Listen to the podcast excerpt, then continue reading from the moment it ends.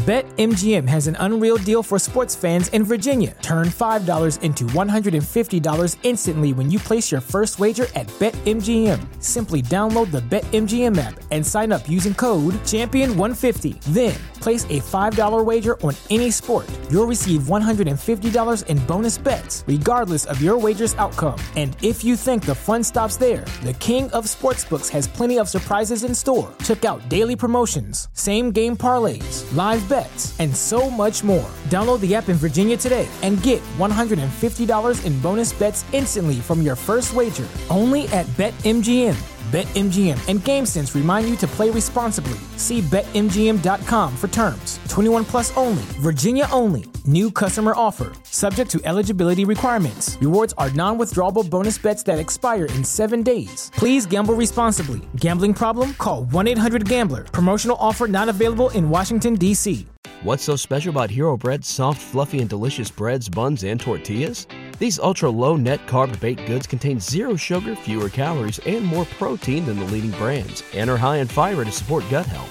Shop now at hero.co.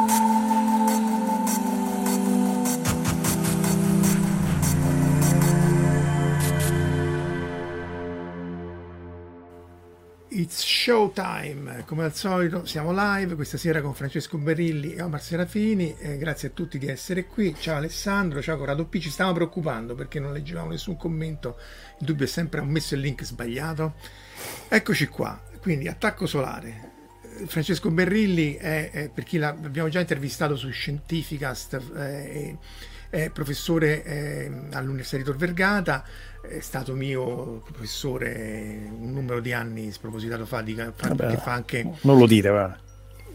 non dico quanti anni, però spropositato sì. Ciao Tiera, eh, per fa- eh, fisica computazionale, quindi anche questi sono argomenti estremamente interessanti, però appunto è un fisico solare, studia il Sole sia dal, dal tetto dell'università dove hanno tutta una serie di strumentazioni ad hoc, che ovviamente poi da osservatori meno, meno inquinati dal punto di vista atmosferico, è anche accademico dell'Accademia Nazionale dei Lincei e quindi ci racconta, è stato in Antartide a prendere i Great Old Ones di Cthulhu di Lovecraft e quindi c'era di cose da raccontare a voglia che un'ora. Salutiamo Simone Verusca, Jack O'Lantern e Toto T. Eccoci qua. Francesco, sto sole. Beh, insomma, ah, non so se vuoi, sì, posso Come- provare come- a fare un, mostrare un'immagine così intanto cominciamo a parlare di un sole che, che non siamo abituati a vedere. Eh, aspetta, quello di notte. Dietro. Quello di notte, quello quando bisogna andarci, no? Perché non è pericoloso. Sì, sì. quindi- Ciao Claudio, intanto eccoci che stanno connettendo. Beh, insomma, questo è un bel sole, dai. Eccolo qua. Non so se si vede anche il filmato, si vede Ecco, che sì, ruota. sì, sì. Ehm, non siamo abituati a vederlo così pieno di, di strutture, di dettagli, soprattutto nero, no? Perché appunto è di notte, quindi vediamo che la sua superficie è nera. Eh, è un sole che, che si vede, non so se si, se si intravede qui la lunghezza d'onda, 171 angstrom, quindi è una radiazione estremamente energetica, ehm, il che vuol dire che per essere emessa hai bisogno di temperature altissime. Infatti stiamo guardando in realtà la corona del Sole, la parte più esterna, una- è una zona estremamente tenue ma estremamente calda, eh, raggiunge qualche milione di, di Kelvin. E, è una regione tenue, nel senso che tutta la quantità di materia che c'è nella corona praticamente è meno del, in massa del contenuto dell'oceano indiano, quindi per capirci, pensiamo a quanto è grande il Sole, che vuol Ah. dire veramente che abbiamo una densità estremamente bassa. Però quando lo si vede a queste lunghezze d'onda ci mostra una, una faccia a cui non siamo abituati e che ci fa capire che, che non è una semplice no, palla di idrogeno-elio, è qualcosa di estremamente complicato, dinamico, energetico. E parle, parleremo di questo, gli attacchi fotonici del Sole. No? Sì, sì, sì, beh, perché poi quello è, è, è, il fatto che poi non ci siano gli scudi, i famosi scudi alla Star Trek non siano possibili. Non, non, perché una delle, delle, domande è appunto che in realtà nel, quando ci siamo scritti prima per, per, capire la scaletta è una parola sempre forte da usare, però era perché l'altro punto che in realtà si sa da pochissimo nella storia umana, no? Eh, come, com, cosa è che tiene acceso il sole, oramai è ovvio, no? Però c'è un certo Emanuele Berrilli che ti saluta. Eh? Tra, tra no, sì, ha a che fare con... Parente? Impossibile. Eh, Claudio Vasi, non so se l'avevo già salutato. Cioè, dicevamo, perché il, il, fatto che adesso per noi è ovvio che il Sole sia in piedi dalle reazioni nucleari non era ovvio per niente fino a forse meno di un secolo fa. meno di un secolo fa, ma in realtà è incredibile perché proprio in questi tra, tra, tra un paio d'anni festeggeremo la, la, famosissima, non ce l'ho adesso qui, la, la, ma quella foto bellissima di Hubble eh, in cui praticamente usando poi una scoperta che era della Livit, quindi di un'astrofisica, eh, anche se a quel tempo non si poteva dire che le astrofisiche donne fossero brave. Eh, eh, anatema. No, anatema. No, insomma, sono storie interessanti queste, poi un giorno se ne può parlare. Ma mm, no, scopre che, il, che, Andromeda non era una nebulosa, tant'è nell'articolo originale ancora parla della nebulosa di Andromeda, perché Andromeda poteva essere un oggetto all'interno della nostra galassia. E quindi un secolo fa non sapevamo nemmeno che l'universo era composto da galassie. Eh, a, a meno che meno sapevamo quali fossero poi in qualche modo i processi nucleari che avvenivano all'interno del Sole. Eddington cominciava a capire che aveva a che fare però con la conversione di massa in energia. Questo cominciava a capirlo. Non era entrato nel dettaglio, ma insomma, lei uguale mc quadro stava uscendo stava uscendo fuori. Eh, però appunto, appunto quindi eh, da, dopo il 15, quindi insomma ce n'è, non, non abbiamo fatto un secolo. Tra l'altro quella di Hubble forse è quasi, meno nota adesso, cioè è meno ricordata adesso, ma forse è più importante come scoperta di quella poi dell'espansione universo per l'epoca, cioè scoprire sì, perché tu... lui nel, mi sembra nel 1924, appunto, andando a studiare le cefeidi che si osservavano nella galassia di Andromeda, riesce a a misurarne la distanza e capisce che la distanza è tale per cui l'oggetto era extragalattico, il primo oggetto extragalattico che viene misurato. E mi sembra che nel 31 stelle, queste stelle variabili, no? Scusa. Cefeidi sono delle stelle variabili molto particolari perché mh, sono cosiddette stelle educate.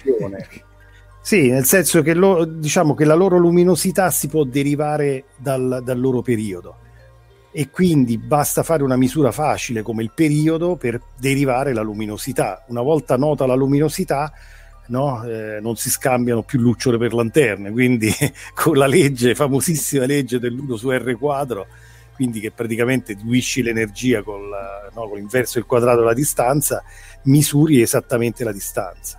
Quindi non Fece qualche errore all'inizio, sì, insomma, però ecco, compresi gli errori, capì che l'oggetto era extragalattico e meno di dieci anni dopo a quel punto, visto che misurava le... si è divertito, ne ha guardate un po' di, gala... di, di, nebulose di quel tipo, perché aveva capito che erano galassie, ha messo su un grafico semplicissimo velocità e distanza e scopre questa cosa terrificante che l'universo è in espansione. Eh, insomma, eh, tutto questo meno di cento anni fa. Cioè, ci sono persone... Sì eh, vive che sono nate quando non sapevamo come faceva a funzionare il Sole, non sapevamo che vivevamo in un universo molto grande, è incredibile. E si viveva benissimo comunque. Eh sì, si viveva bene, sì.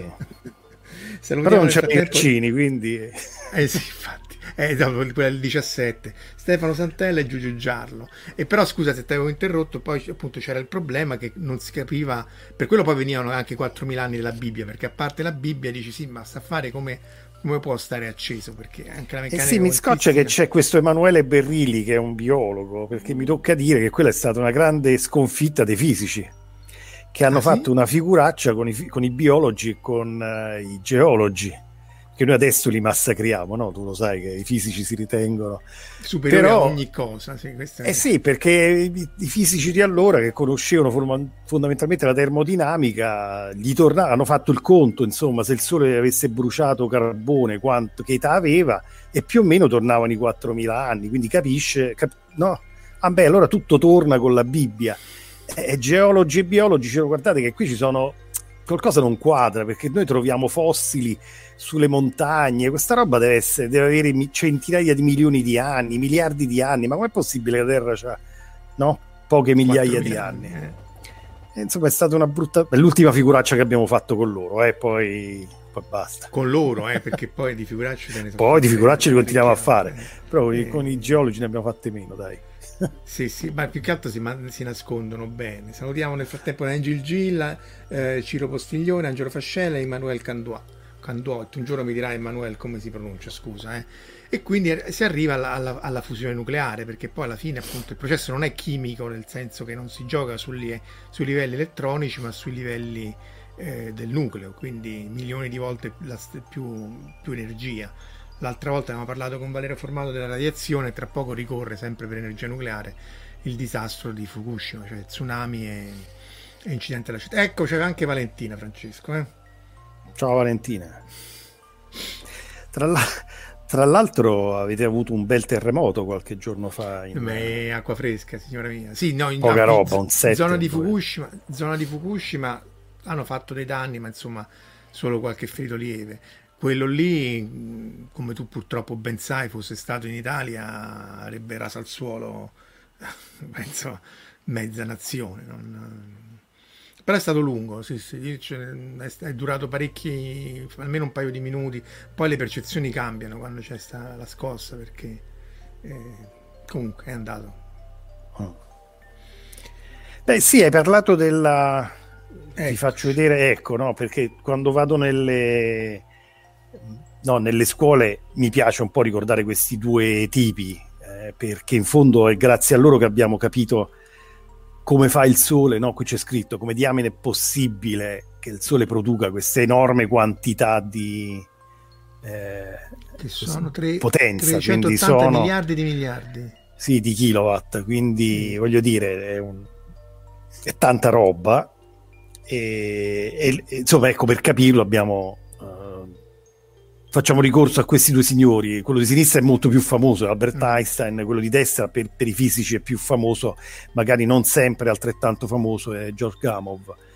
E, no, mi piace perché in qualche modo, eh, visto che parliamo di fantascienza, parliamo di, no, di, di fantasia, di, di, storie, di magia certe volte, eh, e poi, poi, poi, scopri che la fisica in realtà è, è magica, no? perché E uguale mc quadro trasforma energia eh, in materia, che stessa, praticamente sono due forme eh, diverse della stessa cosa, che ne so, il concentrato, il pomodoro fresco. Eh, l'effetto tunnel è vero che è su scala ovviamente quantistica, estremamente piccola, ma insomma è, è il fantasma, è l'oggetto che attraversa no, un muro, una barriera di potenziale. L'elettrone sta a sinistra, quindi, la barriera è quella al centro e lui si, vedete che c'è una specie di ombra appunto del fantasma. Sì, non so se si intravede, ma sì, questo sì, rappresenta esatto l'elettrone che, che, colpisce la barriera di potenziale si intravede il, il suo fantasma che passa ecco, senza questi due effetti noi non saremmo in grado di spiegare il funzionamento del Sole. In realtà questi due assieme ci permettono di capire, eh, uno, perché in qualche modo si converte una piccola quantità di, di materia, di massa, eh, in energia e la conversione è estremamente efficiente perché io devo moltiplicare m per un numero che insomma è bello grande, c la velocità della luce, 300.000 km al secondo, poi se dobbiamo lavorare insomma con, con, i metri e così via viene un numero ancora I più teo- grande. i veri teorici insomma, mettono tutto a uno eh? si vede che non mettono tutto a uno. No no no io sono sperimentale H- morrido sperimentale. Mettiamo tutto a uno e poi vediamo che succede. Assolutamente. Vabbè, insomma il numero viene grande. Quindi basta poca materia poca conversione di eh, materia in energia per produrre molta energia. Ma il problema qual è? il problema è vabbè questo poi è un gioco che facciamo dopo. Il problema è questo è che eh, questa però l'abbiamo fatta a scuola tutti, no? legge di Coulomb, quindi il modo con cui due cariche si attraggono si respingono. Beh, se io devo prendere due protoni, che sono due particelle positive tutte e due, e le devo attaccare insieme perché voglio costruire questa, questa nuova forma di idrogeno che si chiama deuterio, eh, li devo attaccare. E quindi la, la, la, distanza R che sta a denominatore, chi si ricorda quando andava a scuola, no? che cosa succede? Sia, sia, diventa molto sia storicamente piccolo, che... Eh, so, se R diventa troppo piccolo esplode questo numero e quindi il problema è che eh, la probabilità che eh, due, partic- due protoni si tocchino eh, quindi alla distanza della loro, no, della loro, dimensione è questo numero qua 10 alla meno 434 cioè è 0, metteteci 434 zeri 1 è la probabilità cioè praticamente sei certo di vincere all'Enalotto, al Super Enalotto, eh, perché veramente è una cosa molto più semplice. Quindi non, succederebbe, non accadrebbe mai. L'unico modo con cui questo avviene è l'effetto tunnel, cioè quel fantasma che vedevamo prima, che è un processo raro, ma, ma spaventosamente meno raro di, no? Del, della meccanica classica. E quindi la conversione di energia e questo, questo effetto tunnel ci hanno spiegato come funziona il Sole, ma come dicevi te, questo molto meno di un secolo fa. Sì, non, eh, il classico no, il protone non potrebbe farlo, ma lui non lo sa e quindi si fonde per, per formare, per formare esatto. eli e così via. Tra l'altro tu l'hai messo su prima, no, la stella piccola, il Sole, che, che comunque ci consente di, di stare tranquilli per un po', perché per citare, ecco, citiamo Rutger Hauer, no? chi, chi, brucia la candela da due parti poi fa il botto subito, stelle grandi non, non sono sinonimo di, di, di, di, lunga vita. No, anzi, domanda... no, no, proprio l'opposto appunto, in realtà... Un va molto peggio, va molto peggio. Se, se, fossimo stati intorno a una stella molto grande non avremmo avuto il tempo di, di evolverci praticamente. Domanda a tutti e due, attualmente qual è la più grande stella, diciamo come, parlo come dimensioni eh, attualmente si può dire scoperta oppure quantomeno eh, non dico visibile scoperta Eccoci, c'è, c'è, spezia, speziato Francesco. Io direi no, Betelgeuse non è la più grande. No, no infatti quella è una, una, grande stella. No, guarda, le ho pure viste, ma, ma, adesso non vorrei, perché poi ci sono persone che si ricordano tutto, quindi non, non, faccio figuracce. Diciamo che ci sono dei limiti fisici alla dimensione di una stella, effettivamente, mm-hmm. perché perché se le stelle diventano troppo, troppo grandi, quello che accade è che eh, un altro processo buffo che la pressione di radiazione, cioè la pressione che la, l'energia stessa, la luce stessa fa, ha sulla materia sarebbe talmente intensa da prevenire la formazione stellare. Quindi in realtà non puoi costruire una stella grande a piacere, non puoi prendere la massa che c'è in una galassia e farci un'unica grande stella. Quindi ci sono dei limiti che portano, adesso non ricordo, anche perché Sai, uno, fai così. Quando è giovane si così... ricorda tutte queste cose, ma mi pare che sia il limite intorno ai 100 masse solari, ma non mi ricordo guarda, esattamente. Anche perché Però... poi c'è il limite, diventa buco nero, no? Diventa, diventa... A parte il fatto che eh. poi puoi avere altri problemi, esatto, cioè passi attraverso le varie fasi di, eh, di collasso, quindi di, di, stella di neutroni o pulsar, buco nero e così via. Però ecco, hai proprio un limite intrinseco che, che è dato dalla pressione di radiazione in un oggetto statico. Poi in realtà se l'oggetto di, sta ruotando hai, hai, il problema delle velocità elevate che, che, che, che rendono instabile la, eh, diciamo il collasso gravitazionale comunque Betelgeuse è quella che doveva morire e che se, ci auguriamo comunque tutti che muoia finché sia il prima possibile perché va eh, vista deve essere una cosa fenomenale Dio, sì. gliela stiamo tirando come non mai. Assolutamente. E, arriva fino a Giove se non ricordo male come sì. un'atmosfera molto tenue ma è grande fino all'orbita di Giove quindi cinque volte sì ma ci sono stelle estremamente più grandi. Ripeto adesso non ricordo il, il nome della Chiediamolo qui ai tra chi, chi, scopre qual è la stella più grande. Sì, siamo su Google, basta andare su Google eh, e si scopre. Nel frattempo c'è una domanda di Stefano Santella. La più grande stella di dimensione ha detto che sia la più grande come massa. Sì, infatti, perché poi potrebbe essere una stella di generazione successiva che magari sta fondendo i nuclei più pesanti, perché questo è solo l'inizio no, della storia della, della fusione. Eh, quando finiamo i protoni, eh, primo botto, no? Sì, è il primo botto, ma è quello lento, perché in realtà in questa probabilità, eh, diciamo, ehm, si è potuto cominciare a capire bene come funzionano le stelle praticamente quando hanno rilasciato le sezioni d'urto dopo la fine della guerra mondiale, quindi alla fine del progetto Manhattan. Quando l'avevano già usate. quando ormai insomma, quello doveva essere fatto era stato fatto. Quindi quando nel, alla, fine della, insomma, alla, fine degli anni 40, inizio anni 50, sono rilasciate tutte le sezioni d'urto delle principali eh, catene, reazioni termonucleari, si possono inserire nei modelli stellari e quindi si cominciano a fare modelli evolutivi eh, diciamo abbastanza precisi nel, nello studio. E, e quello che accade è che praticamente questo tipo, questo processo iniziale, il protone-protone, è estremamente lento perché l'altro problema è ok ma se questo è possibile perché le stelle le form- non si formano fanno un grande lampo convertono tutto quello che c'è da convertire e fine della storia. Beh perché in realtà eh, appunto le, le, le, le, sezioni d'urto sono tali per cui i tempi scala nucleari sono fondamentalmente tempi scala con cui la stella si mette placidamente in quello che si chiama la, la sequenza principale, cioè una, è una posizione in un diagramma famosissimo per gli astrofisici che si chiama Esprung-Russell, quindi un diagramma che ci dice quant'è la massa e quant'è la, ste- la luminosità della stella, luminosità assoluta della stella, ehm, durante la combustione dell'idrogeno, perché le stelle passano quasi tutta la loro vita in questa situazione.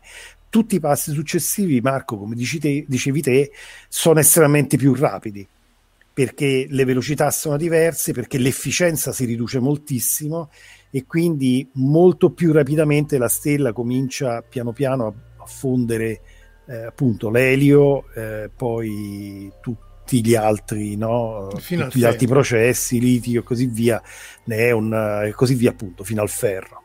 Perché poi non è più conveniente e quindi lì finisce, finisce la storia. Allora, esatto. dalla regia qui ci dicono Valentina Penza e Tiererde UY Scuri Oscuti, eh, 1708 raggi solari e poi Alessandro eh, invece cita Stephenson 218 2100 raggi, 150 raggi solari che quindi sarebbero perché 1000 raggi solari fino a Giove no? perché Oh, oh, no. Eh sì, un, raggio sola- sì. un, raggio solare sono appunto 700.000 km, diciamo un milione di chilometri, tanto per fare un conto facile, insomma. E quindi... E quindi sono 2 miliardi di chilometri, sì, si arriva... Sono oggetti abbastanza... Infatti anche lì poi ne abbiamo parlato tante volte, no, Omar, sulla questione poi del paradosso di Fermi, che tutte queste stelle poi è difficile che in qualche maniera possano dar vuoto, dar... Um, sì vita alla, alla, vita, appunto. Cioè, sono tutti oggetti bellissimi, interessanti, ma è difficile che ci siano. Eh, sia perché no, la vita la tempo. cerchiamo intorno a stelle piccole, G come il Sole, o addirittura il grosso della ricerca si fa sulle nane, cosiddette nane brune, quindi stelle tipo M, quindi oggetti molto tranquilli, tranquilli. In realtà non è detto che siano tranquilli, perché poi l'altro, punto, l'altro problema del Sole è la sua eh, diciamo attività, no? E, quindi non è detto che questi oggetti siano oggetti che non hanno dei super flare o delle condizioni che possono poi inibire il processo di formazione della vita almeno quello infatti, complessa. Infatti, oh, ma non abbiamo fatto, tu ci hai fatto vedere un sacco di immondezza sulle, sul sole, no? Eh, Sia Solar sì. Crisis, che ne avevamo parlato parecchie volte in podcast sul sole, in realtà, eh. Eh, che, che, c'erano. Beh, c'erano, beh, a parte i nostri due cavalli di battaglia, perché dai, adesso non ti tirare indietro per un po' di... prenditi un po' di... Io non li conoscevo, eh. cioè, beh, vabbè, i due cavalli di battaglia sono Sunshine e Solar Crisis, no? che in tutti e due i casi abbiamo, da una parte in Sunshine c'è il sole che si sta spegnendo praticamente, per cui c'è il discorso che c'è questa missione per riattivare il sole con quella famosa bomba nucleare grande come l'isola di Manhattan. Poi dopo, eh, mentre invece in Solar Crisis c'era il discorso quello invece del super flare che, che, doveva... che, diceva Francesco, sì. sì. Questo, questo è Perché Sunshine o sì. Solar Crisis? tra l'altro, tutto sommato Sunshine è molto bello, molto onirico, tra l'altro ha anche un inter- diciamo una, ha, ha più di una visione postuma, ovviamente se, eh, diciamo senza l'effetto di sostanze alcoliche, per cui come si può dire abbastanza critica, diciamo che ha, no, un, è, ha un... è, la bomba ah, che, che, che, rende tutto. Sì. No, no, no, in Solar Crash c'era la bomba che era degna, degna di quelle di, di, di Dark Star, per intenderci. No? Ma in Solar Crisis tutto sommato questa deriva mm, diciamo horror stile Alien il primo Alien che non è tutto sommato male. Solar Crisis veramente non per niente passa attualmente mi pare che detenga tuttora il record come il peggior flop della storia del cinema mondiale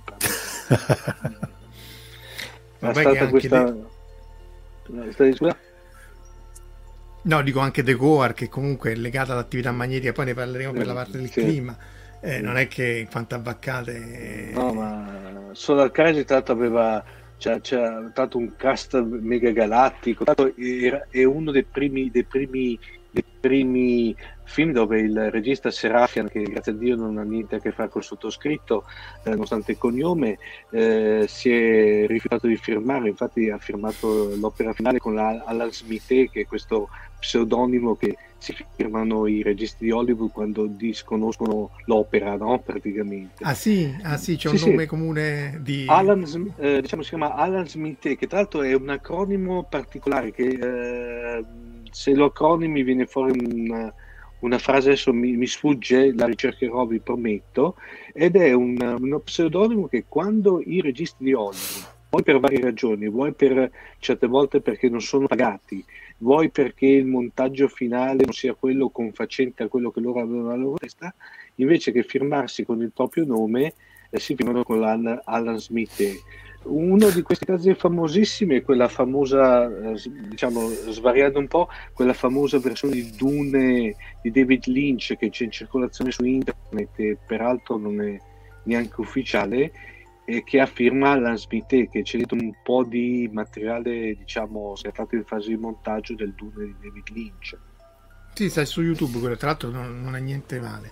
Dice Catarina che, eh, non so se vi conoscete con Francesco, lui, lei è dell'INFN a Frascati, appunto eh, UY Scudi a massa 7-10 volte il sole, perché appunto eh, è vero che è molto... Eh, si pavoneggia nella, gra- nella, grandezza, ma la massa non è ah, ecco. eccezionale. Ecco eh, perdonatemi, eh, Alan Smith, che è scritto Alan Smith eh, THWE, è praticamente l'acronimo di, l'acronimo di Vealias Men. Ah, ecco. genio, genio. Mm. Eh, dice, dice, Tiera che la bomba di Sunshine dovrebbe essere un omaggio al racconto felice di Clark Ashton Smith. Mm, che... mm, mm. penso che il povero Ashton Smith si stia facendo una serie di loop nella, nella, nella, no eh, il al, Solar Crisis è eh, quella tipica produzione giapponese da altissimo budget. Infatti dopo ne citerò una che mi sono sacrificato per voi ho visto in questi giorni eh, che sono eh, dal punto di vista tecnico formale effetti speciali bellissimi perché sono impeccabili. Peccato che a livello di trama sono una cosa veramente insopportabile Beh, insomma, quando tu pensi di, riacc- di, riaccendere il sole, insomma, tutte queste cose su scala anche planetaria lasciano molto il tempo che trovano. Ecco, io sto sbagliando. Eh, perché non, no, sono scale immense, no? Non, la macchia solare tipica è grande quanto la Terra, giusto, Francesco? Eh, beh, sì, dipende, insomma, ci sono di, di piccole, di, di molto grandi, però insomma sono oggetti belli grandi. Sì e c'era appunto il problema delle flare, io sto svanendo, ora sistemerò il green screen, e c'era il problema del, del, del, appunto delle eruzioni solari e l'effetto che hanno sul clima, perché comunque che il Sole abbia nelle sue eh, oscillazioni undecennali e quelle secolari abbia un effetto sul clima, questo è appurato. Poi esattamente come sia, è magari ancora più oggetto di dibattito, però eh, la famosa Greenland di Eric il Rosso era verde veramente, non era... Non era una ecco qua io metto una, un diagramma appunto in cui il nucleo del sole è un terzo grosso modo dove c'è la parte dove c'è appunto la, una pressione sufficiente per innescare le reazioni di fusione nucleare, poi c'è la zona eh, radiativa eh, in cui questi fotoni a fatica no, per essere partoriti ci mettono quant'era? 10.000 anni per uscire eh sì, dipende un po' dal conto che fai, però insomma diciamo che la luce che noi vediamo, che come sappiamo impiega 8 minuti dalla superficie del Sole arrivare a Terra, in realtà ha impiegato decine di migliaia di anni, quindi un numero tra qualche decina di migliaia e centomila anni, dipende un po' dal modello che metti dentro. Ma insomma questo è l'ordine di grandezza, quindi ci impiegano tanto. Il Sole insomma, in realtà ha una densità media che è quella dell'acqua, quindi se uno deve pensare a quanto è de- no? se uno lo toccasse, eh, ovviamente è un oggetto di gas, quindi no, non pensiamo a nulla di solido, ma la sua densità media è fondamentalmente la stessa dell'acqua. E ovviamente quando si va in profondità, come dicevi te, si arriva al nucleo, a zone molto più dense e i fotoni impiegano molto tempo, rimbalzano, se urtano e, e ci mettono un po' di decine di migliaia di anni a, a uscire. Poi c'è la zona convettiva che è tipo appunto i moti convettivi tipo, tipo, quelli che sono all'interno della Terra, quelli dell'atmosfera del termosifone essenzialmente, cioè mm. e, lì, lì, è più veloce e poi è lì che si innesca tutti i, i processi appunto di interscambio tra campo magnetico, flusso di particelle e poi eruzioni solari e così via. Appunto, queste sono le macchie. Ecco, questa forse anche più grande della Terra, parecchio più grande della Terra. Se fosse sì, ripeto, dipende. Ci sono quelli che si chiamano i POR, che sono delle macchie molto piccoline che sono grandi quanto che so l'Italia, il Texas per capirci, un po' di più insomma, dipende. E poi si arriva a, a oggetti es- estremamente estesi, estremamente grandi rispetto anche alla dimensione del Sole. Ma hai detto te, il, tutta la macchina avviene in quella zona cosiddetta convettiva, quindi nello strato più esterno, dove c'è una specie di, immaginatevi una, una grande macchina magnetica, una, si chiama dinamo, diciamo riscalato è la, è la dinamo delle biciclette, ovviamente. Bisogna cambiare un po' le, le, le dimensioni e, l'energetica, insomma grosso modo la, il principio fisico è quello, quindi il movimento all'interno di, di campo magnetico con le correnti che sono date dal, dal plasma, dalla materia che, che, è nella stella, creano i campi magnetici, tutto, tutta l'attività che vediamo è dovuta alla regione convettiva. Se non ci fosse quella, il Sole sarebbe un po' come il Sole che immaginava Aristotele, no? una, una, sfera praticamente perfetta, senza nessun tipo di, no, di struttura superficiale. Di struttura, sì, sì. Beh, anche lì, finché non si è poi cominciato col telescopio, e non lo fate a casa, mi raccomando, eh, non anche questa è recentissima, tutto sommato la prima flare credo che sia 1830, quant'è quella di Carrington? Sì, sono diciamo nel 58, poi nel 72, eh. 800 ovviamente sono eh. stati eh, visti e quindi è, è, è, una storia molto recente, è incredibile, no? Vabbè, del resto, insomma, Galileo è di 400 anni fa, quindi per definizione quasi l'esperimento scientifico più vecchio è esattamente l'osservazione delle macchie solari. Uscì un Nature qualche anno fa interessante in cui c'erano gli esperimenti più antichi no, dell'uomo. Eh, il più antico in assoluto è lo studio delle macchie solari, perché nasce con Galilei. La cosa interessante è che di questi, eh, diciamo, dei tre più antichi, due sono italiani e quindi Galilei e l'osservatorio vesuviano che fu costruito sul Vesuvio. Ah, e sì, poi c'è un qua, esperimento. Qua, qua, questa del Vesuvio che manca. Adesso credo che sia l'inizio del Settecento e quindi sono esperimenti che si svolgono da moltissimo tempo. E poi ce n'è uno incredibile di una goccia di pesce inglese che ah, sta sì, gocciando, sì. non so da quanto molte centinaia di anni. 100 anni almeno. sì, c'è sta goccia che sta accadendo. Sono queste cose fantastiche. Di... E quello è il viscosimetro per vedere quant'è la viscosità del, esatto. dei materiali. Sì, sì. Esatto. Beh, queste sono cose.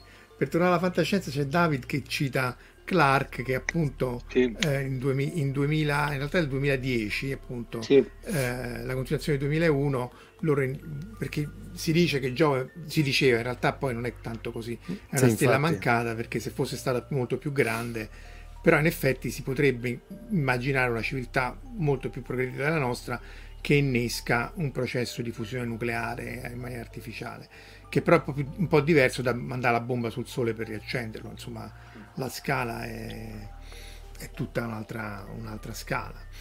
Eh, però resta il fatto che insomma lo, lo studio del Sole, poi, poi, c'è tutta questa disciplina dello space weather, no? del, delle tempeste solari, ne avevamo parlato con Mirko Piersanti qualche live fa, eh, cioè che poi tutto l'ambiente Sole-Terra appunto è un ambiente, cioè un, un oggetto... Non, C'è una connessione non... fortissima.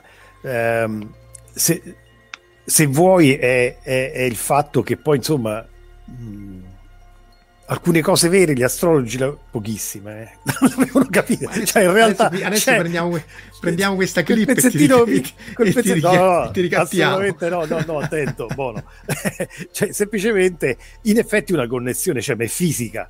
E questa è realmente una connessione fisica. Anzi tra l'altro le cose che fate voi Marco, quindi come gli NFN e così via, ci sono in alcuni casi ci sono delle vere e proprie connessioni da superficie a superficie, quindi ci sono degli eventi solari che sono connessi fisicamente con la Terra, quindi particelle che arrivano proprio a Terra.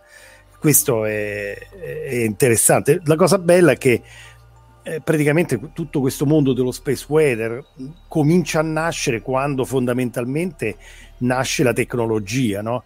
Gli inglesi hanno il problema che perdono non mi ricordo quante navi perché non gli funzionavano eh, le, le, bussole, perché le bussole devono essere ritarate giornalmente, non capivano bene, mettono su il, eh, questo grosso osservatorio magnetico vicino Londra e sono fortunati perché lo fanno poco prima di questo evento di Carrington, appunto.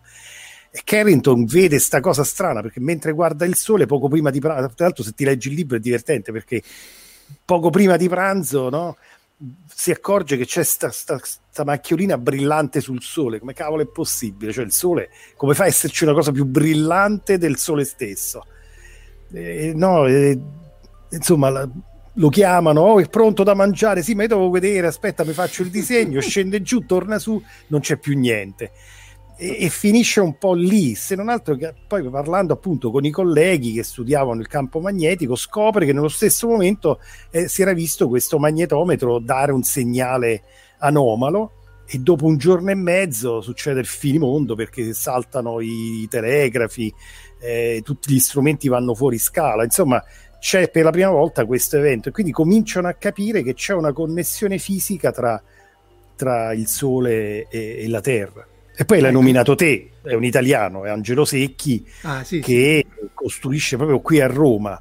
Qui a Roma abbiamo un posto bellissimo che è l'osservatorio eh, di Secchi, cioè ancora l'osservatorio magnetico, ovviamente è rimasta solamente la struttura, ma tutta in legno, eh, i chiodi sono in rame, quindi è tutta una struttura fatta apposta per evitare che ci siano delle, degli effetti sui magnetometri e dove lui costruisce c'è il telescopio per guardare il sole, il magnetometro, gli strumenti per fare le misure elettriche, sfrutta la connessione, adesso mi pare con Anzio, adesso non ricordo qual era la linea telegrafica tra il Vaticano, mi sembra Anzio, e quindi la, la sfrutta per misurare le correnti a terra. E quindi è, fa delle misure eccezionali, è, è veramente un, un, un fisico modernissimo da questo punto di vista. Sì, tu l'hai chiamato il padre dello space weather, insomma, della space science. Sì, della space science moderna, perché eh. la descrizione che lui fa di questo evento successivo, mi sembra che sia del 1872, è assolutamente moderna. E la cosa bella è che per la prima volta c'è un effetto globale, perché avevano appena costruito il, lo chiama il canopo transoceanico, quindi la connessione tra gli, tra gli Stati Uniti e l'Europa per trasmettere informazioni e non gli funziona più a causa di un evento solare. Quindi è la, è la pri- per la prima volta sulla Terra si, l'uomo sperimenta un effetto globale, ma c'è bisogno della tecnologia, insomma. Sì, infatti, perché appunto perché poi l'eruzione solare emette il vento solare ad alta velocità, quindi sono particelle cariche, che essendo particelle cariche che si muovono crea un campo magnetico che arriva, interagisce col campo magnetico terrestre, rimette in moto le cariche sulle linee di comunicazione, di, i telegrafi e così via e fa, eh, fa danni. Appunto, i telegrafi si raccontava nel Far West, certo avevano altri problemi, che funzionavano senza corrente, addirittura prendevano la scossa e poi appunto eh, il cavo transoceanico, tra l'altro a me ancora fa impressione quello che hai detto tu, cioè che questi nell'Ottocento avessero fossero riusciti a, a porre un cavo sotto la superficie. Eh, tanti tentativi, però quello stava funzionando. Ma poi, hanno, poi... mi pare che ogni parola costava 2.000-3.000 dollari, no? insomma i costi erano mostruosi, però, però, insomma se ci pensi era un modo per connettere gli Stati Uniti e l'Europa eh, in tempo reale, cioè se no dovevano andare in nave, quindi è fantastico insomma. Poi Omar, io non lo so, ma alla fine la Terra ce l'ha questo famoso scudo, no, alziamo gli scudi magnetici, Andiamo la Terra ce l'ha. Qua, ma nei, nella fantascienza quando nascono gli scudi magnetici? Non lo so, ne, la prima volta che le astronavi sono dotate di scudo, non, non lo so quando avviene. No, eh, su quello guarda, bella domanda questa in effetti. Io l'unica, la prima volta che, allora qui diciamo per quanto mi riguarda che avevo letto era in un libro di Frederick Brown, che era questo assurdo universo, che lì si parlava dei primi, sì, proprio chiamavano l'altro schermi magnetici. Ed è il primo esempio del classico sugli scudi della Star Trek, per intenderci. Però non so se c'è qualcosa di antecedente a tutto ciò, sinceramente. Era la prima volta che si, proprio si, si sentiva parlare di, di, di, di scudi nella, eccezione enciclopedica da fantascienza. Ecco. Perché Però... eh, eh, anche Asimov parlava appunto, lui, lui descriveva gli scudi come la, l'antidoto alle bombe nucleari, ma in realtà mm. non è così, no? serve appunto serve un pianeta per fare uno scudo decente. No, poi adesso ci sarà il problema quando si andrà su Marte di, di proteggersi dal, beh, o dal Sole o, o, da quelli che studiano Marco e i suoi amici i raggi cosmici. Quindi... Eh sì, sì, sì, di, di qualcosa devi morire, di raggi cosmici o solari o galattici. Eh, noi, noi avevamo fatto uno studio, era un topical team dell'ESA per vedere se si riusciva a fare un magnete superconduttore, ma lì dovevi estendere le spie del magnete appunto su scala di, di chilometri, perché appunto lo scudo non c'è, nel senso che se, se arrivano i raggi gamma non li fermi perché sono neutri, quindi quelli arrivano secchi, quindi se devi fare le armi eh, il laser non lo fermi e poi appunto le particelle cariche per fermarle devi avere un campo magnetico intensissimo oppure distanze enormi che poi è quello che abbiamo sulla Terra tu citavi questo libro di questo teorico nel, che però è un romanzo è un romanzo questo di ecco. Sunfall abbastanza recente sì no. per cui quello che gli accade descrive insomma questi è una storia in cui si mischiano un po' di vite, una, una fisica solare, lui che è un teorico delle stringhe, che però ha, ha capito che c'è un modo per, adesso non ricordo bene, insomma, per rinnescare, per dare praticamente, eh, per rimettere in moto la dinamo della Terra. Come dicevi te prima, questo processo dinamo non c'è solo nel Sole, c'è anche nella Terra. Ovviamente in, in tutt'altra condizione, il nucleo uh, della Terra è metallico, ma è sempre mosso da questi moti convettivi che inducono campo magnetico terrestre e che crea i famosi scudi di cui parlavamo con Omar, no? che proteggono la Terra, in pratica cam- la magnetosfera. Ne avrà parlato Mirko di sicuro, che è un esperto di sì, magnetosfera. Sì, sì, eh. Eh, il problema è che se si arresta questo processo, ovviamente si spenge il campo magnetico. Senza campo magnetico, la Terra è mh, praticamente senza difese. E quindi tutte le particelle, i raggi cosmici o quelli solari arrivano, rimarrebbe solo l'atmosfera a proteggerci, ma non c'è più la deviazione delle, delle particelle verso i poli, insomma, quindi Dice Valerio, sai che Valerio sei perfetto. ne avevamo detto proprio nel fuori onda. Valerio hai perfettamente ragione. La leggo, eh. sai che è fantascienza quando a risolvere la storia è un teorico delle stringhe. sì, infatti è proprio... sì, sì, sì. Angelo chiaramente così sono dice che non l'ha entusiasmato. No, con, concordo, concordo, non mi ha entusiasmato nemmeno Ma. Comunque io questa cosa, Francesco, me la sono sempre chiesta. Cioè, sì, è vero che il, il, il campo magnetico ci scherma dal vento solare, eccetera, ma noi abbiamo l'atmosfera che comunque è l'equivalente di 10 metri d'acqua. Quindi, Assolutamente eh, sì. Non, Infatti... No, ma infatti ci sono i due processi assieme, come ti dicevo, rimarrebbe l'atmosfera, l'atmosfera in realtà ci, ci, ci, ci protegge dal, Anche perché poi noi di, di, inversioni di campi magnetici ne abbiamo viste, no, non personalmente, però i geologi di qui sopra ne hanno viste tantissime nel corso della storia della Terra. Quindi eh, magari se fosse zero, forse il vento solare dai e dai come su Marte. Sì, avrebbe un effetto, esatto, ci sarebbe un effetto meccanico di rimozione della, dell'atmosfera. Ma in, questo libro, San Folco, mi, innanzitutto sono d'accordo, insomma, non mi ha particolarmente entusiasmato eh, in alcuni punti è un pochino forzato. Eh, però ecco, inizia proprio con un Neanderthal che praticamente vengono estinti a causa di una inversione del, del, campo magnetico, quindi un periodo in cui la Terra non è protetta dal campo magnetico. Noi abbiamo molti biologi molto bravi da noi, anche a Tor Vergata, e parlando con loro non, mi hanno detto che praticamente non c'è evidenza di, eh, diciamo di una connessione tra eh, l'inversione del campo magnetico e periodi in cui ci sono stati effetti forti su estinzioni di massa. È possibile che qualche effetto lo abbia, eh, questo, questo, potrebbe essere, ma se pensi che anche nel caso del Sole si, ci sono studi che cercano di capire se c'è connessione, per esempio, tra l'aumento di irraggiamento fondamentalmente nell'ultravioletto eh, ehm, e per esempio malattie alle ossa, perché l'ultravioletto serve per, per, la, no, per la vitamina eh, cos'è la D, quella che in qualche modo ci aiuta a fissare calcio nelle ossa e ci sono degli studi che dicono che nei per esempio nel periodo di, del minimo di Maunder ci siano stati moltissimi casi in Europa di malattie alle ossa. Ecco, Insomma, appunto quella è, è no, il periodo di Maunder sono queste lunghe variazioni che si sovrappongono al ciclo. Vediamo un po' se riesco a farla vedere. Eccolo qua. No? Questo è il ciclo undecennale ed ecco il minimo di Maunder eh, nel 600, cioè che il Sole si era, dato, era andato in ferie, no? almeno la parte di, mm. di oscillazione. Questo è il numero di macchie solari e quindi su 11 anni c'è... Vabbè, qui Valentina Come... potrebbe dire tutto, Valentina ormai ricostruisce gli ultimi mille anni della storia del Sole. Quindi. Eh, infatti dobbiamo invi- invitarla, eh, cioè, beh, una delle prossime. Allora, qui Manuel dice che è la vitamina D che da provitamina diventa vitamina. Eh, io non so neanche cos'è una provitamina, perché so, come dico tante volte di biologia non so assolutamente niente. E cioè, però ecco, c'era Michele che, che, ci chiedeva se su Marte, come nella serie, ci si mette sottoterra si vedono le radiazioni. Sì, però ci devi arrivare. Cioè, appunto, in un, in un, volo convenzionale ci metti qualche mese, un po' meno di un anno, ma ci metti qualche mese.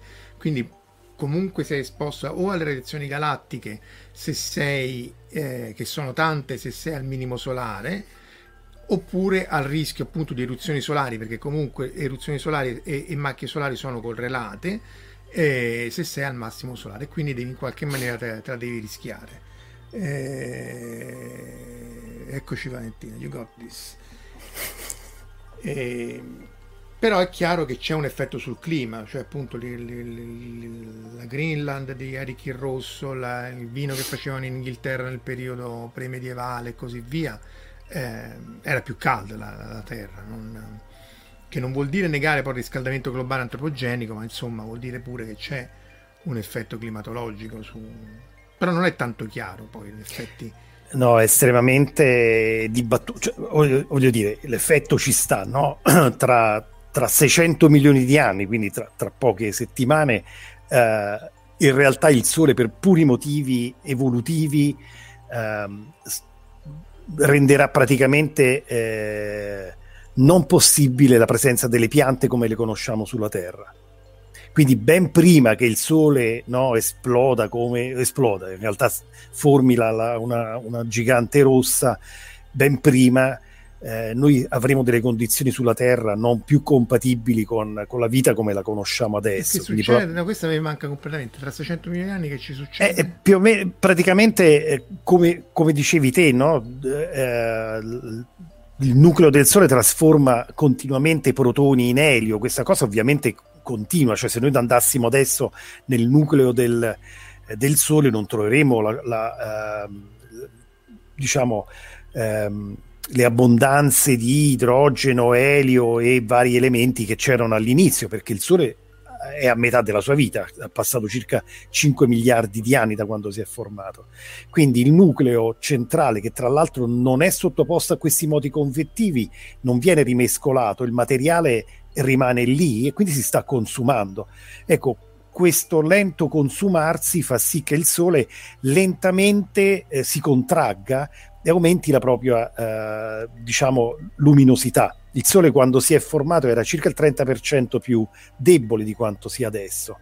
Quindi eh. questo lento processo farà sì che tra circa 600 milioni di anni la, la temperatura, l'irraggiamento del Sole e la, e l'emissione ultravioletta siano incompatibili con i processi della fotosintesi, quella che funziona nelle piante. Per cui si ritiene che questo sia il tempo scala su cui le piante come le conosciamo non ci saranno più. Ovviamente è in atto anche il processo evolutivo no? biologico, quindi in realtà l'evoluzione andrà e farà quello che dovrà fare. Io non lo so che cosa succederà, ci saranno piante particolari, non lo so che cosa avverrà, non, lo, non lo sappiamo, però certamente tra 600 milioni di anni questo mondo non potrà esistere così come lo conosciamo noi. E quindi o, o, emigriamo tutti, saremo riusciti a entrare nelle grotte di Marte, avremo terraformato Marte, non lo so che cosa avremo fatto, oppure ci saremo evoluti in modo diverso, oppure ci sarà il Covid 7492 che ci fregherà no. tutti, non lo so. Diventeremo Marco, diventeremo tipo i Vorlon, no? tipo come la famosa puntata di Babylon 5 dove quella dove praticamente c'è il futuro proiettato a un secolo, mille, e per un milione di anni, in cui nel, milione, nel, nel, nel pezzettino dedicato a un milione di anni c'era l'umanità che si era evoluta in essere di pura energia praticamente. Tanto c'era appunto perché il Sole stava trasformandosi in una, in una gigante rossa. Gigante rossa, sì, tra l'altro lì era, era una cosa artificiale perché appunto avveniva tra 50.000 anni, comunque un tempo veramente breve rispetto alla cosa. Tu Francesco mi hai citato che fa il pari appunto col più recente eh, eh, il racconto di Fritz Lieber, no? Pelo Vera, una, una bala d'aria. Eh... Sì, questo è un libro che è un racconto in realtà, non è un libro, sono, sono poche pagine di racconto. Provo a um, ricondividere lo schermo solo un attimo. Sì, aspetta che allora tolgo questo.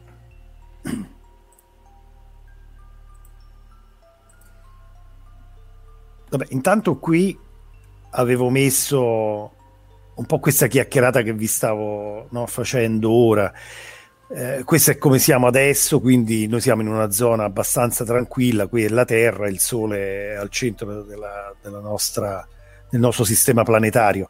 Questo non ha, quando, quando il Sole praticamente terminerà di, di, di di trasformare protoni in elio dovrà, dovrà, espandersi, insomma ci sarà quella che è lo, il passo successivo, è la, la, situazione di gigante rossa, più o meno tra 5-6 miliardi di anni, e, e, quindi la zona di abitabilità si sarà spostata, no? E qui appunto l'astronave a dire che ce ne saremo andati, ma in realtà appunto ce ne dobbiamo andare prima, ecco è l'1%, non mi ricordavo questo numero, quindi più o meno ogni 110 milioni di anni il Sole aumenta dell'1% la propria eh, intensità e quindi praticamente renderà tra circa 600 milioni di anni le condizioni non più compatibili, quelle che conosciamo adesso. Eh, vabbè, questa era appunto la chiacchierata su... Sì, è Ratman perché eh, qui il racconto era appunto su che cosa succede eh, eh, te- sulla Terra, no? perché visto che eravamo andati nel, nel, sistema planetario, ho detto, beh, torniamo a Terra adesso e mm. vediamo che cosa modifica il clima sulla Terra. Però appunto, chi raccontando quello che dicevi te, il racconto praticamente eh, ci dice che cosa accade se noi spengiamo il, l'interruttore, cioè cosa succede se spengessimo il sole.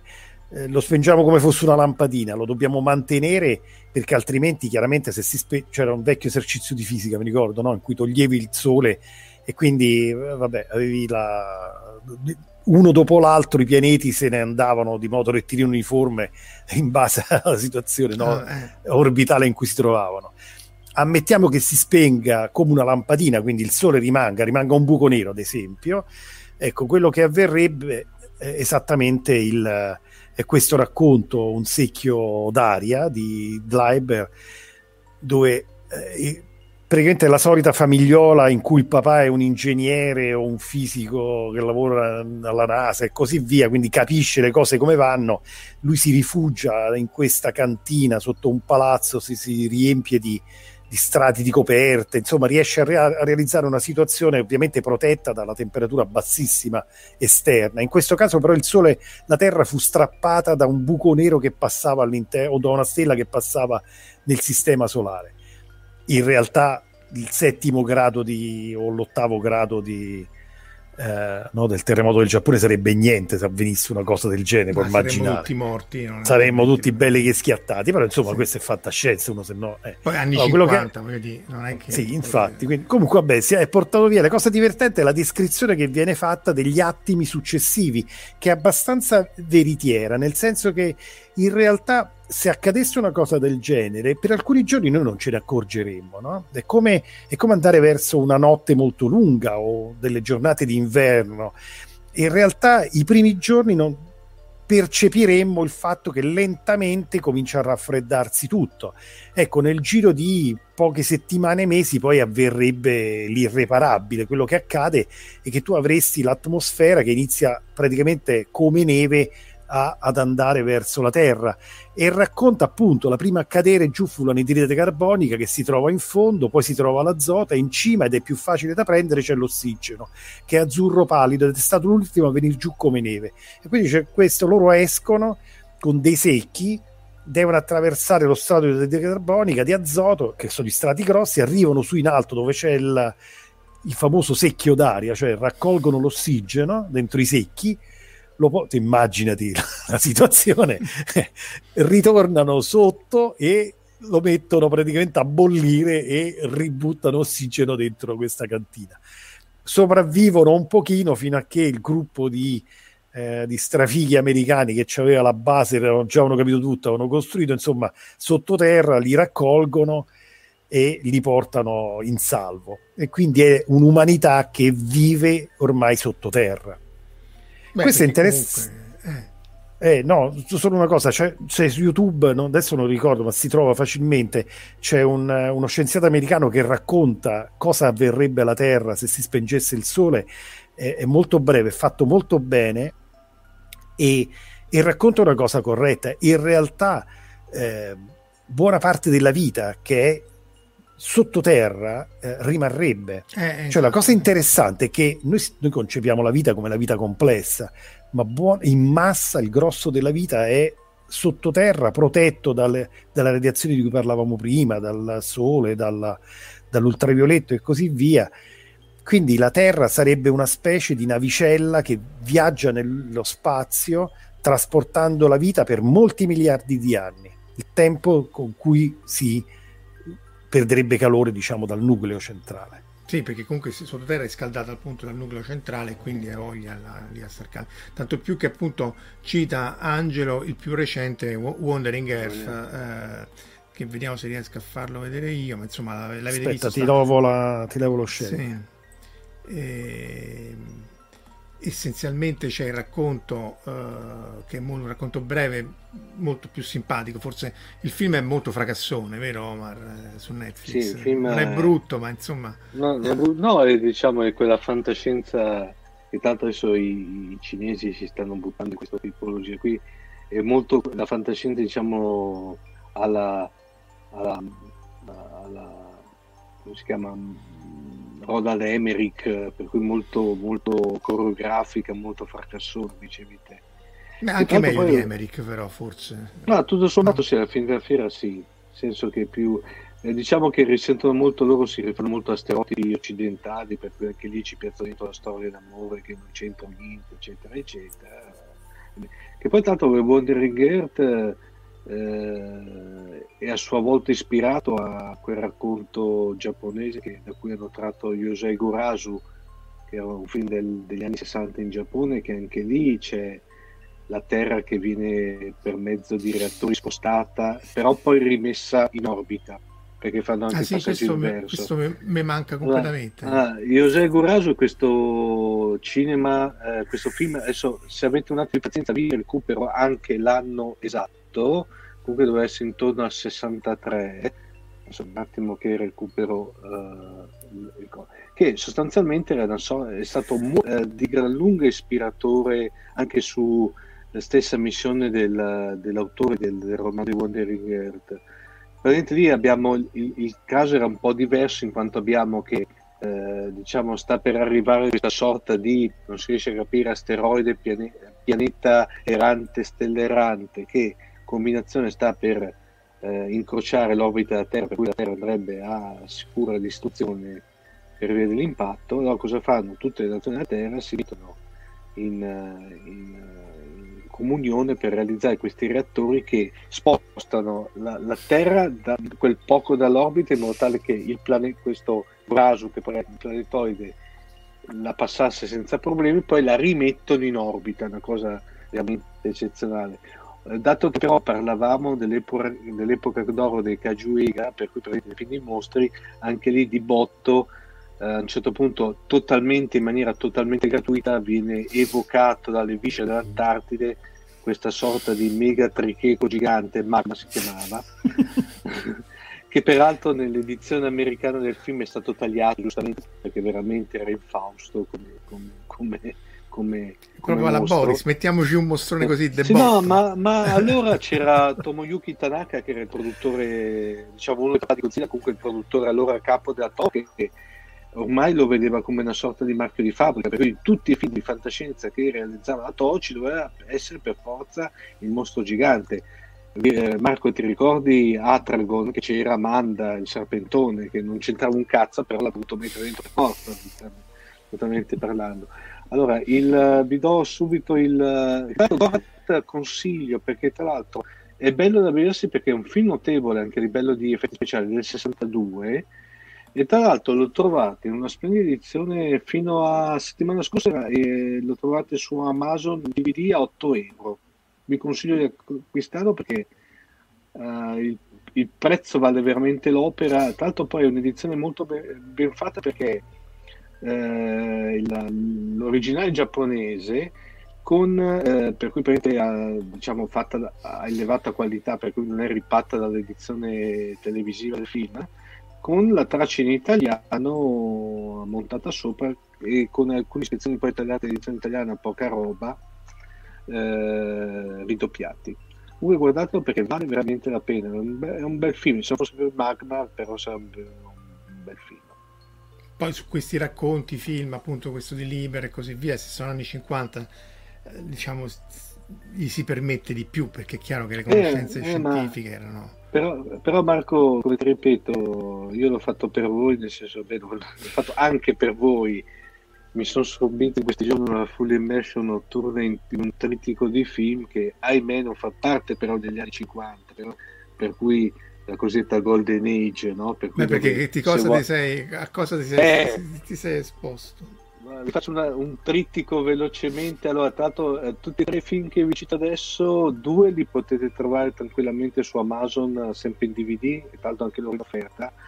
Uno lo potete recuperare, diciamo, sui canali alternativi e vi consiglio di recuperare i sottotitoli in italiano fatti da fantaclassici.com, che sono quelli eh, ma se ci diciamo... dici i titoli, però, uh, aiuta. Ah, i titoli, allora, il titolo 1, allora, il primo titolo è fantastico perché parliamo, già il titolo si chiama Catastrofe, questo è il titolo in italiano, no? già il nome è evocativo, no? Film del 74, tra l'altro la, il titolo originale giapponese era Le profezie di Nostradamus, per cui qui Marco entriamo proprio nel, nel cabalistico, e, ed è eccezionale perché praticamente è un film dove la sfiga regna sovrana sul pianeta Terra. Abbiamo il buco dell'ozono che praticamente ormai è ridotto ai mini termini storici e per assurdo, qui reggetevi forte, viene incendiato a causa di un aereo supersonico che cadendo, eh, precipitando, eh, si impatta contro il buco dell'ozono perché era un aereo di quelli, eh, come si dice, Marco, cade, cade nel buco dell'ozono. Cade nel buco dell'ozono e lo incendia, per cui succede di tutto e di più praticamente, per cui cataclismi, eh, malattie, a un certo punto si incazzano, fanno anche, ma, come dire, visto che le spighe non sono mai abbastanza, una guerra nucleare, per cui si distruggono e sostanzialmente la, praticamente eh, l'umanità viene sterminata. Infatti una delle ultime, delle ultime sequenze terrificante perché si vedono questi esseri umani ben fatti, gli effetti speciali sono notevoli, eh, si vedono questi esseri umani deformi dalle radiazioni eccetera eccetera che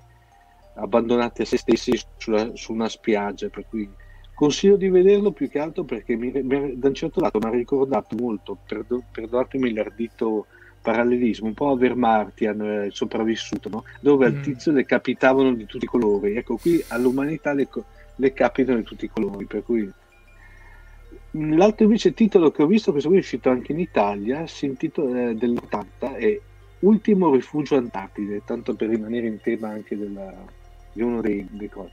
Questo è abbastanza profetico, perché la cosa bella è che il film inizia con un aereo che combinazione sta trasportando un virus mutato M88 che combinazione l'aereo per non ben precisate cause si, si suppone un attacco terroristico, cade sulle Alpi, diffonde il virus e praticamente proprio letteralmente avviene una pandemia a livello prima localizzato detta anche la influenza italica perché ovviamente mm. becca subito l'Italia si diffonde in tutto il mondo e anche lì cosa succede? Praticamente l'umanità viene quasi sterminata. Anche lì cominciamo una serie di eh, conflitti nucleari perché sai che tutto sommato i giapponesi se non hanno la bomba dentro, qualcosa di nucleare, non sono contenti e arrivano praticamente anche lì, l'umanità si viene sterminata e eh, gli, ultimi, ehm, gli, ultimi, sopravvissuti dell'umanità si rifugiano tutti in Antartide in quanto è l'unico posto di tutta la Terra dove non era stato toccato né dalle radiazioni derivate dalla guerra né da questa pandemia.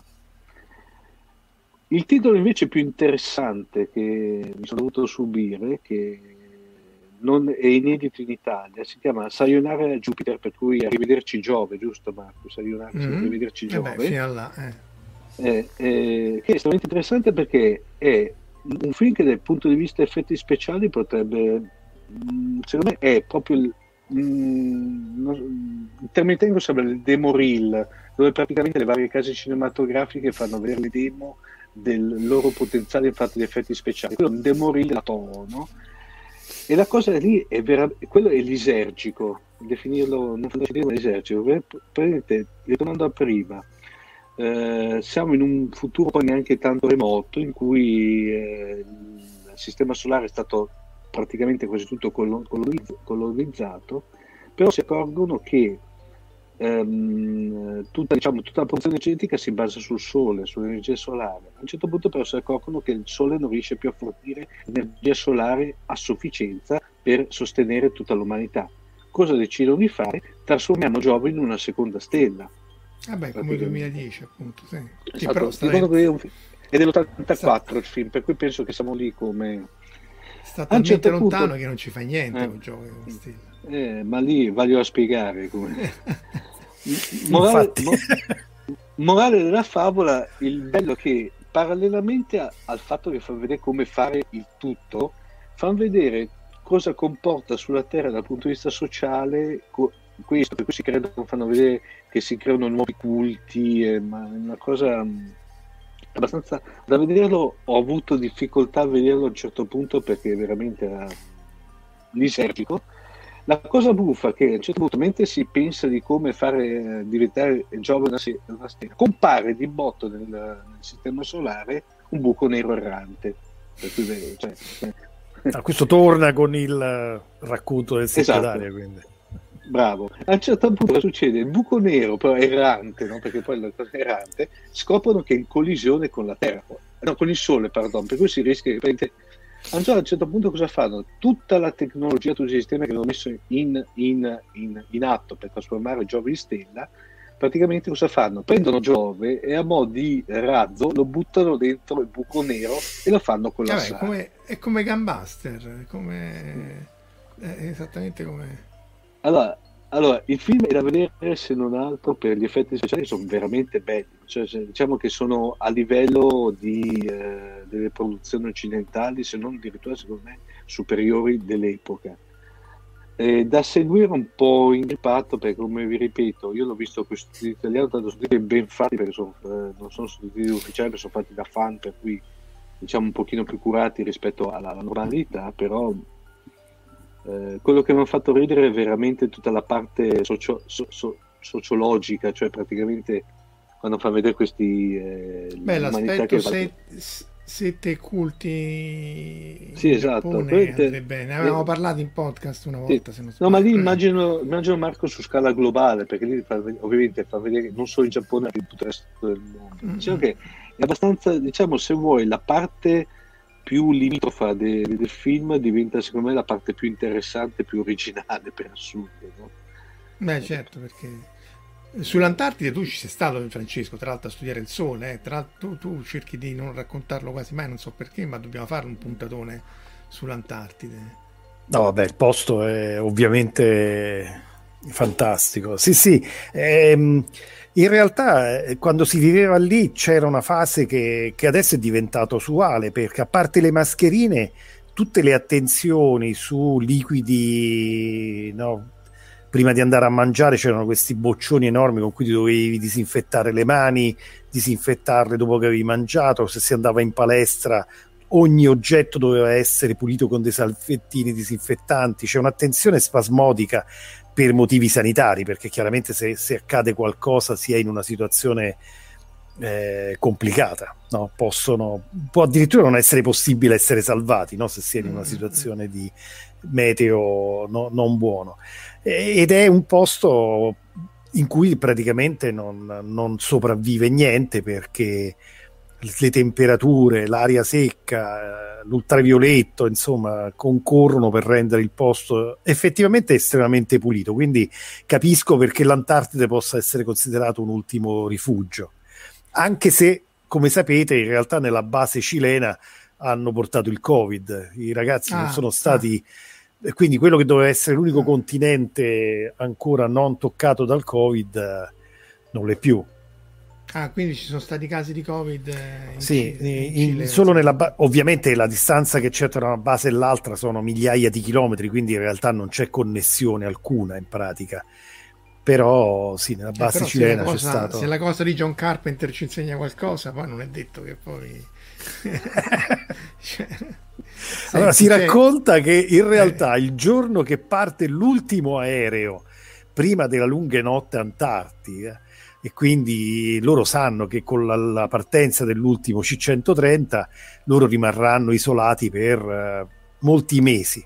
Per fare una missione di soccorso è qualcosa di complicatissimo, ci si impiegano circa due settimane con aerei. L'ultima volta sono dovuti partire gli aerei dal Canada perché hanno problemi, no, d- insomma, a meno 80 ghiaccia anche il, il cherosene.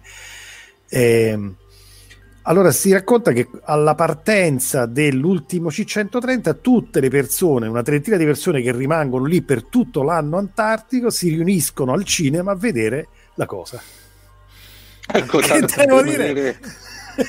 Io non lo farei perché io ho visto la cosa versione 1 quando ero ragazzino. Eh, quello in bianco eh, e nero era quello in bianco e nero e eh, insomma avevo sei anni, sette anni lo trasmisero su, iniziarono eh, ci fu una vabbè voi siete troppo piccoli ma insomma ci fu questa uh, un mese non so di eh, dedicato alla fantascienza sulla Rai, sull'unico canale Rai che c'era negli anni 60 e quindi ricordo, insomma, io ero bambino, cioè avevo sei anni, sette anni, ne sono rimasto totalmente affascinato. Quindi il dottor Quatermass, eh, Ultimatum alla Terra, La Cosa, eh, nota il come il Carotone, Il Villaggio dei Dannati. Cioè, ci fu una serie di film assolutamente bellissimi che secondo me hanno, insomma, hanno colpito la tua infanzia. A me sicuramente, perché poi sicuramente sì, mi hanno segnato. C'è, e... c'è Tiere e poi chiudiamo che chiede il racconto di Nive è l'una incostante in cui c'è un enorme solar flare come di plausibilità eh, beh, una solar, perché questa è una solar flare talmente elevata che praticamente eh, fa fuori metà dell'emisfero, cioè l'emisfero terrestre che, che, di cui era giorno, e quelli di notte poi si trovano a, a vedere la luce riflessa dalla Luna e, e, poi ad affrontare lo scioglimento di tutto ciò che si poteva sciogliere. Quindi qual, qual è la probabilità che ci sia un'enorme eruzione solare eh, che non dico spazi via metà, metà della, del, dell'emisfero, ma insomma eh, che però faccia bei danni? È molto studiata questa cosa perché Ovviamente la, diciamo, la tecnologia è, è, giovanissima, stavamo dicendo no, di 400 anni di Galileo, quindi in realtà noi non lo sappiamo che fa il Sole. Eh, lo sappiamo andando a guardare altre stelle di tipo solare e mettendole tutte insieme, un processo che Marco conosci bene, no? cioè se io non posso seguire un processo per un tempo lunghissimo, ne guardo tanti simili per un tempo breve e cerco di capire la probabilità che avvengano certe cose e diciamo è non nulla. Quindi effettivamente la possibilità che ci sia un flare estremamente intenso con effetti che sarebbero gravi, eh, questo è possibile. Ovviamente non un'estinzione di massa, perché poi alla fine sembra che non ci sia mai stato nulla di fortemente connesso a questo. Però la possibilità di avere un flare estremamente intenso con eh, problematiche, soprattutto col mondo come lo conosciamo noi adesso, gravi, eh, c'è. Eh sì, perché distruggerebbe tutti i satelliti in orbita geostazionaria, tutti quelli nelle fasce magari più esterne degli elettroni di Van Allen, eh, linee di telecomunicazioni, perché appunto questi fili elettrici sono delle enormi antenne di queste interferenze. No, c'era l'evento dell'89 che si frisse eh, un generatore in Ontario, perché era uno dei più grossi eventi come intensità, non tanto come sì. energia massima quanto come intensità, quindi non è ovvio che... Infatti poi voglio di tutto, tutta la parte di Space Weather di, eh, che, che, affrontate voi, con cui insomma sta cercando di sensibilizzare eh, le varie autorità, è quello, perché poi non puoi più volare, il GPS non funziona, non c'è più corrente, ma adesso basta vedere che sta succedendo in Texas, che i furbacchioni si sono voluti, no, si sono staccati dalla rete nazionale perché gli seccava avere le, la federal regulation, adesso poveretti stanno congelando. Esattamente c'è bisogno della flare. No, no, la Casa Bianca studia seriamente questa cosa perché potrebbe innescare un processo, a, temono molti processi a catena, perché come dicevi te, eh, per esempio i treni, no, come tu sai in Italia i treni adesso eh, sono governati da una serie di controlli su rotaia, ma li stanno cambiando e governati dal, da sistemi GNSS, quindi tipo il GPS o il sistema Galileo europeo e così via. Ecco, se accadrà questo, eh, fermi i treni, fermi l'energia elettrica, fermi le pompe, fermi, beh, fermi la, la, la, società come la conosciamo adesso. Una società contadina di 200 anni fa ne, ha, ne, ne avrebbe avuto sì e no percezione, forse avrebbe avuto delle bellissime aurore, no? Al, cosa che è accaduta del resto, a, alle latitudini di Roma o di Cuba, ma fine. La nostra società potrebbe andare incontro a problemi seri ci vorrebbero decine di anni a rimettere in orbita tutti i satelliti che abbiamo messo su negli ultimi, no? negli ultimi decenni. Eh sì, sì, togliere quelli vecchi, brutti, eh, perché pure l'orbita geostazionaria è bella affollata, e poi rimettere quelli, quelli nuovi. Ragazzi, abbiamo passato ampiamente l'ora, io direi che possiamo anche salutare e tanto Francesco pure te dovrai tornare per la parte d'Antartide, non sfuggirai, soprattutto se hai visto le cose di Lovecraft alle montagne della follia, questa è la vera domanda. Le, le... No, parleremo dell'Antartide con piacere. I, I, pentastellati erano, perché appunto erano questi esseri. I pentastellati, è vero. è vero. non avevo fatto la connessione, ma effettivamente. Ma sì. adesso è...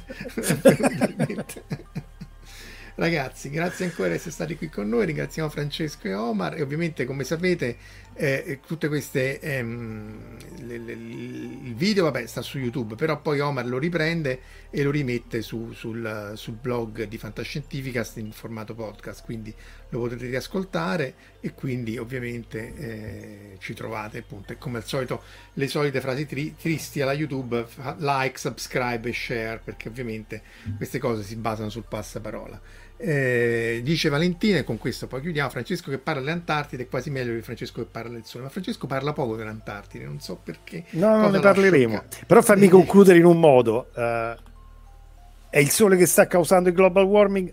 No, No, no, no, quello no. no, Sì, chiudiamo, sì, sì. Ah, chiudiamolo sì, così perché ne abbiamo parlato, non siamo stati sufficientemente chiari.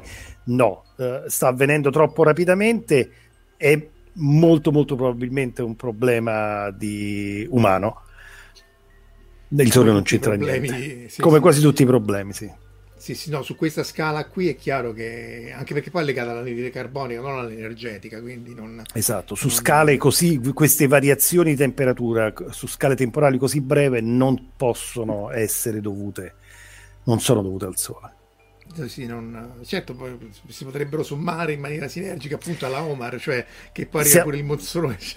Siamo scienziati, quindi non- è un'affermazione non al 100%, ovviamente no, è il processo è estremamente complicato, qui ci vorrebbe un'altra, no, alt- un'altra ora a parlare solo di clima, un giorno lo faremo, però ecco diciamo che al momento non c'è nessuna evidenza che sia il sole a produrre il global warming. E su questo quindi state preoccupate, emettete possibilmente poca anidride carbonica, vi salutiamo, Esatto. buon fine settimana e alla prossima. Ciao! Notte. Ciao. Avete ascoltato Fantascientificast, podcast di fantascienza e cronache della galassia, da un'idea di Paolo Bianchi e Omar Serafiti, con il contributo cibernetico del Cylon Prof Massimo De Santo. Potete seguirci ed interagire con noi sul nostro sito fantascientificast.it, su Facebook alla pagina Fantascientificast, su Twitter sul profilo at Fantascicast, sul nostro canale Telegram t.me slash fantascientificast, sulla nostra community Telegram t.me slash fsccommunity. Se siete particolarmente timidi, potete utilizzare la vecchia, cara e affidabile posta elettronica, scrivendoci all'indirizzo redazione at fantascientificast.it. Tutte le puntate sono disponibili sul nostro sito, su Apple iTunes, su Spotify e su Podbean all'indirizzo podcast.fantascientificast.it. Se volete, potete lasciarci una valutazione a 5 stelle su Apple iTunes ed offrirci una birra romulana o un gotto esplosivo pangalattico, sostenendoci tramite una donazione PayPal utilizzando l'apposito pulsante sul nostro sito. Fantascientificast è una produzione amatoriale, non si intende infrangere alcun copyright, i cui diritti appartengono ai rispettivi detentori. L'autorizzazione SIAE 5612I5359. Nessun byte e nessun tribolo sono stati maltrattati durante la produzione di questo podcast. Alexa 4 e l'equipaggio di Fantascientificast vi augurano lunga vita e prosperità e vi danno appuntamento alla prossima puntata lungo la rotta di Kessel.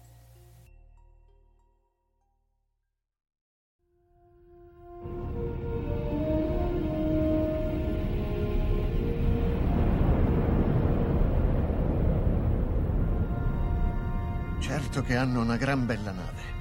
E hanno un capitano ancora più grande. Allora è finita a quanto pare. Io dico che sarebbe il caso che ci muovessimo anche noi. Capitano, ho appena ricevuto un ordine dal comando.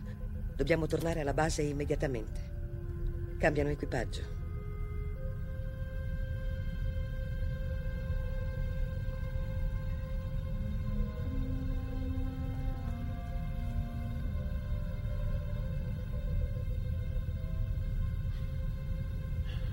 Se fossi umano, penso che ora la mia risposta sarebbe andate al diavolo. Se fossi umano.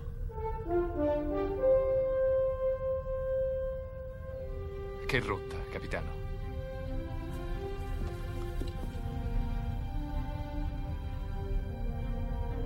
Seconda stella a destra. Poi dritto fino al mattino.